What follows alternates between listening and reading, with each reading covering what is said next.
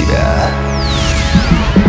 Приветствую вас, дорогие друзья! В эфире Mind Show Мотив «Включай себя». С вами Евгений Евтухов, и мы продолжим тему чувства вины. Во вчерашнем выпуске мы ее подняли, такую важную тему, как чувство вины и ее негативное воздействие на жизнь человека. Первым упражнением для искоренения привычки винить себя – это начать замечать тот выбор, который вы делаете. Замечать каждый раз, когда чувство вины вас настигает. И при этом стараться его, возможно, фиксировать в вашем дневнике или записной книге.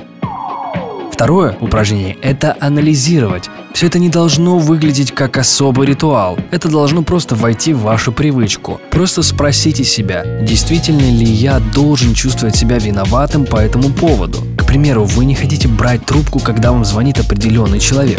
Вас просто гложет совесть, и такие мысли так не поступают, это некрасиво, нужно ответить. Но действительно ли вы должны отвечать? Действительно ли вы должны сказать «да», тогда, когда вы себе говорите «нет».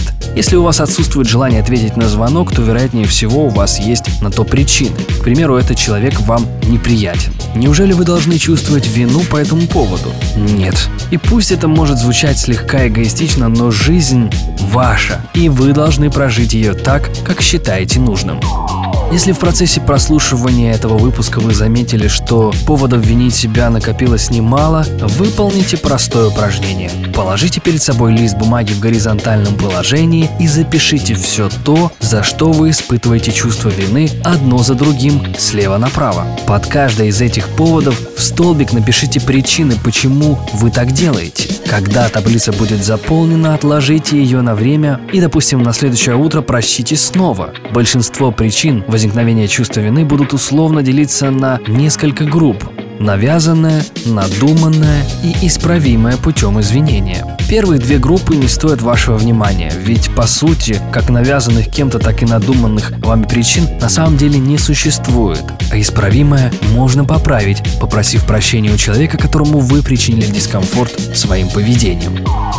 Вина – это чувство, которое часто сопровождается самобичеванием, а впоследствии просто понижением самооценки. Если вы родитель, лучшее, что вы можете сделать для своего ребенка – раз и навсегда перестать его винить.